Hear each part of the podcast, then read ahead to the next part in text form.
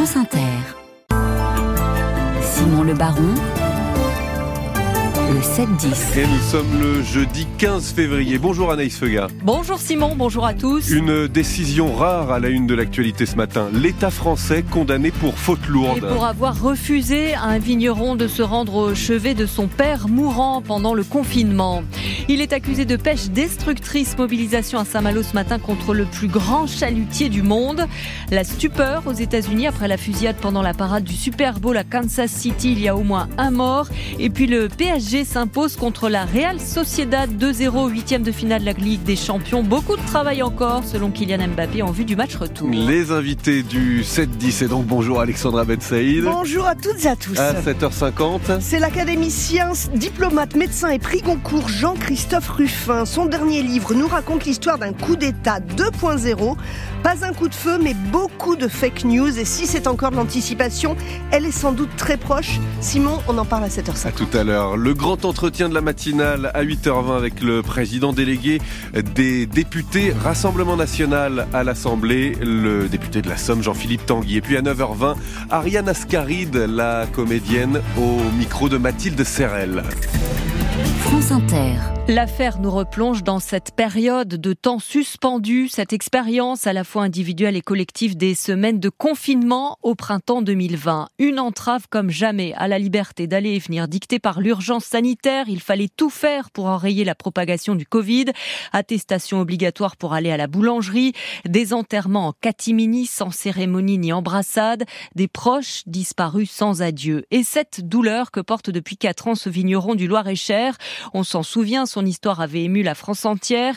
Il avait été empêché par les gendarmes de franchir le pont de l'île de Ré pour se rendre au chevet de son père mourant au motif que son attestation de déplacement n'était pas valable. Il a obtenu gain de cause auprès du tribunal judiciaire de La Rochelle et c'est rare. L'État est condamné pour faute lourde, Sébastien Sabiron. Depuis le rendu du jugement, Patrice Dupas dort comme un bébé, dit-il. Lui qui, depuis le printemps 2020, revit sans cesse cet instant où il a dû renoncer à faire ses adieux à son père. Je faisais des cauchemars où je rêvais de forcer ce barrage pour le voir une dernière fois vivant, quoi. Et pas sur son lit de mort. J'étais à un kilomètre huit de lui. À l'époque, dans cette France confinée, Patrice Dupas avait coché motif familial impérieux sur son attestation de déplacement. Il avait même obtenu l'aval des gendarmes de son département, le Loir-et-Cher. Mais 300 km plus loin, si près du but, il s'était heurté à un mur. J'ai eu un premier contrôle à la sortie de La Rochelle. Je suis tombé sur un adjudant qui m'a dit bon courage monsieur. Et quand je suis arrivé sur l'île de Ré, ce gendarme-là a respecté ses ordres. J'ai dit la même chose. Mon père étant en phase terminale d'un cancer, il a jamais voulu rien comprendre. Il m'a empêché d'avoir mes derniers instants avec mon papa. Et cela malgré l'intervention de sa belle-mère et du médecin de famille lui-même attestant par téléphone de l'état de santé de son père de 82 ans. Le refus de passage dans ces conditions, constitué une faute, écrit le tribunal dans son jugement. Je pourrais pas revenir en arrière et ce jugement-là, pour moi, il me fait du bien. Il fallait que quelqu'un dise vous avez fauté. Parce que le sentiment de culpabilité que j'ai depuis euh, bientôt 4 ans, je peux vous dire que c'est compliqué.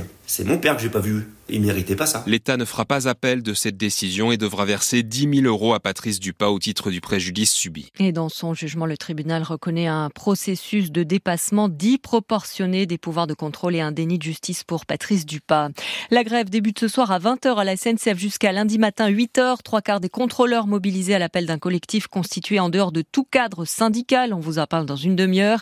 Concrètement, pour ce week-end de chasse et croisée des vacances avec un million de voyageurs attendus, un train sur deux en moyenne circulent.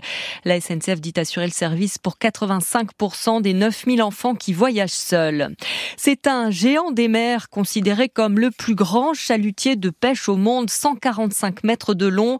Plusieurs associations de défense de l'environnement appellent à manifester ce matin à 10h30 devant la sous-préfecture de Saint-Malo, car l'Annelise Ilena, c'est le nom du chalutier, propriétaire d'un armateur néerlandais, est désormais exploité par la compagnie de pêche de Saint-Malo, qui vient d'y investir 15 millions d'euros pour installer à bord une usine de surimi base.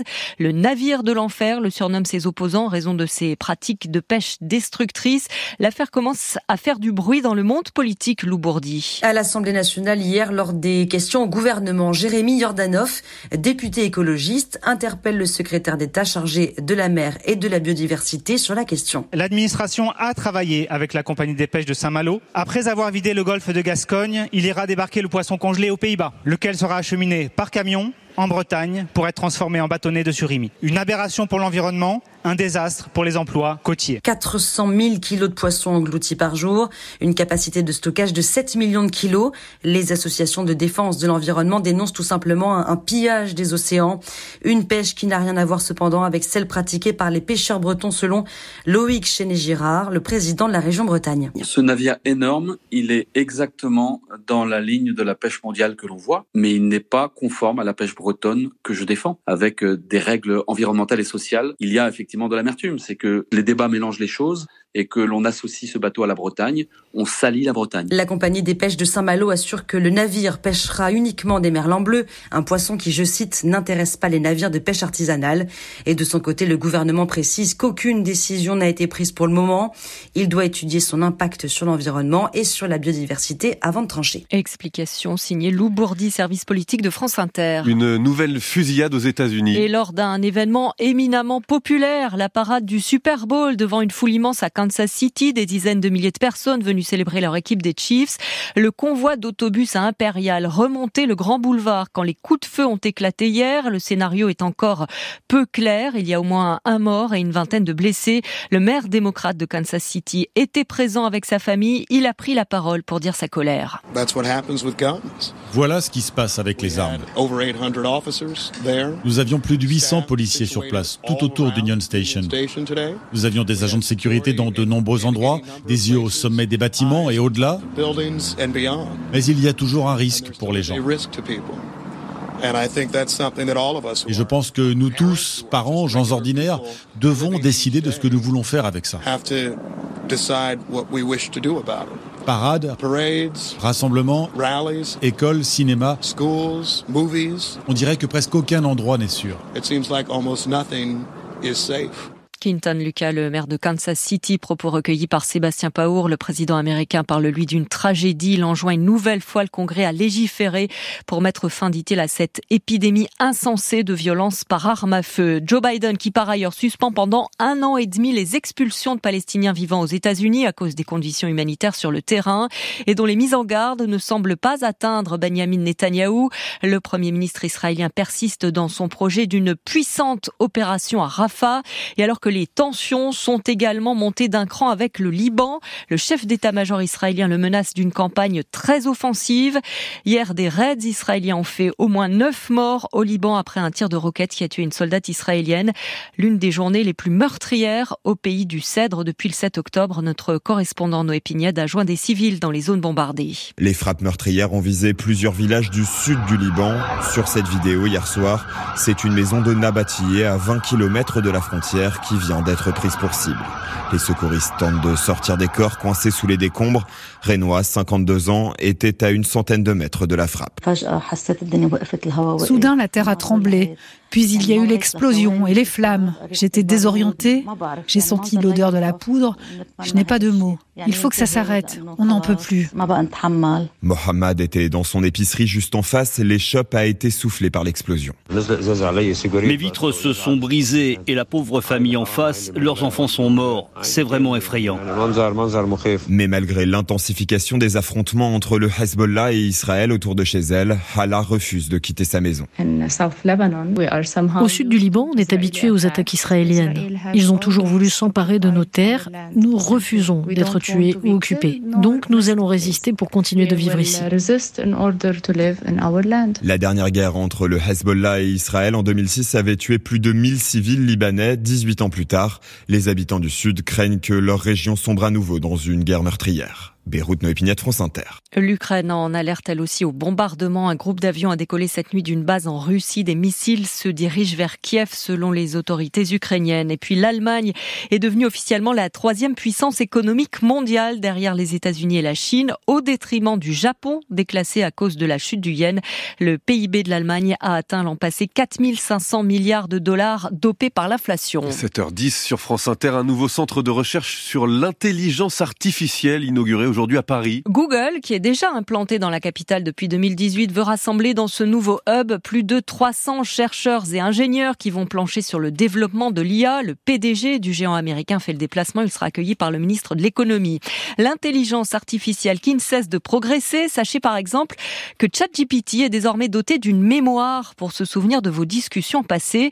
Le robot va se rappeler de tout ce que vous lui dites, à quelques exceptions près, Victor Vasseur. Oui, car aujourd'hui, ChatGPT oublie tout ce que vous lui avez demandé et ses réponses dès que la fenêtre se ferme. Fini l'amnésie donc. Le robot conversationnel va mémoriser une grande partie de vos discussions. Par exemple, si vous avez l'habitude de lui demander des recettes avec de la patate douce, car c'est votre aliment préféré, il va vous proposer davantage de plats à base de patates douces. Pour ceux qui l'utilisent au travail pour synthétiser des réunions, ChatGPT se souviendra que vous préférez des résumés sous forme d'une liste à puces. C'est un changement majeur dans la manière d'interagir avec le robot conversationnel. Mais OpenAI, la maison mère de ChatGPT, promet des garde-fous, notamment pour la protection de certaines données. La fonction mémoire pourra être désactivée et certaines informations ne seront pas sauvegardées, les données de santé notamment, sauf si vous demandez explicitement le contraire. Pour l'instant, cette nouvelle fonctionnalité est en phase de test pour une poignée d'utilisateurs, que ce soit sur la version payante ou gratuite du robot, avant d'être déployée à plus grande échelle dans les mois qui viennent. Espionné par un robot, espionné tout court, le magazine L'Express jette un pavé dans la mare dans son édition du jour. Révèle que pendant 35 ans, son directeur dans les années 70 était en réalité un espion à la solde du KGB, Philippe Grumbach, proche de Mitterrand et Giscard. On vous raconte dans une demi-heure. Enfin, sur le papier, voilà une bonne option pour les quarts de finale de la Ligue des champions de football. Le PSG à domicile a battu la Real Sociedad 2 à 0 hier soir. Kylian Mbappé a débloqué le compteur parisien à l'heure de jeu. Second but de Barcola. Il faut dire que la première période a fait craindre le pire. Alors certes, l'essentiel est fait, mais les doutes pas complètement évaporés, Nicolas Perronnet. Soulagé, mais pas totalement rassuré. Une dernière demi-heure convaincante, suffisante pour inscrire deux buts pas pour chasser les vieux démons, reconnaît à demi-mot le capitaine Marquinhos. On s'est parlé à la mi-temps, le coach nous a tiré les oreilles et je pense qu'il ça a servi. En deuxième mi-temps, ça a été beaucoup mieux l'attitude. Celle qu'il faudra donc reproduire dans trois semaines au Pays Basque, car le gardien Gianluigi Donnarumma le sait, même avec deux buts d'avance. C'est pas fini, c'est pas fini parce que là-bas c'est difficile. Et surtout parce qu'il en faut plus pour effacer complètement les mauvais souvenirs, encore largement partagés à la sortie du stade. Oui, quand même. Ce bon, je suis supporter du PSG depuis beaucoup d'années, donc euh, je sais que les retours c'est compliqué. Et là, j'ai trouvé qu'on s'était fait un peu dessus encore sur cette première mi-temps. On n'est jamais serein quand on est supporter parisien, quand on connaît le parcours en Ligue des Champions. Et donc non, ce sera jamais simple. Je pense qu'avec Paris, on est obligé de trembler à, chaque match de Ligue des Champions, mais après peut-être que le 2-0 peut permettre de ne pas avoir trop de confiance et justement d'être concerné pour le match retour. La condition pour enfin retrouver trois ans après les quarts de finale. Et donc à surveiller hein, ce match retour le 5 mars. Autre rencontre hier, la défaite du Bayern, mal en point dans son championnat, défaite 1 0 à Rome face à la Lazio. Anaïs Feuga, dans 3 minutes le feuilleton de la France, épisode 61 dans le Val-de-Marne à Villeneuve-Saint-Georges avec des collégiens qui se demandent bien ce qu'ils feront plus tard.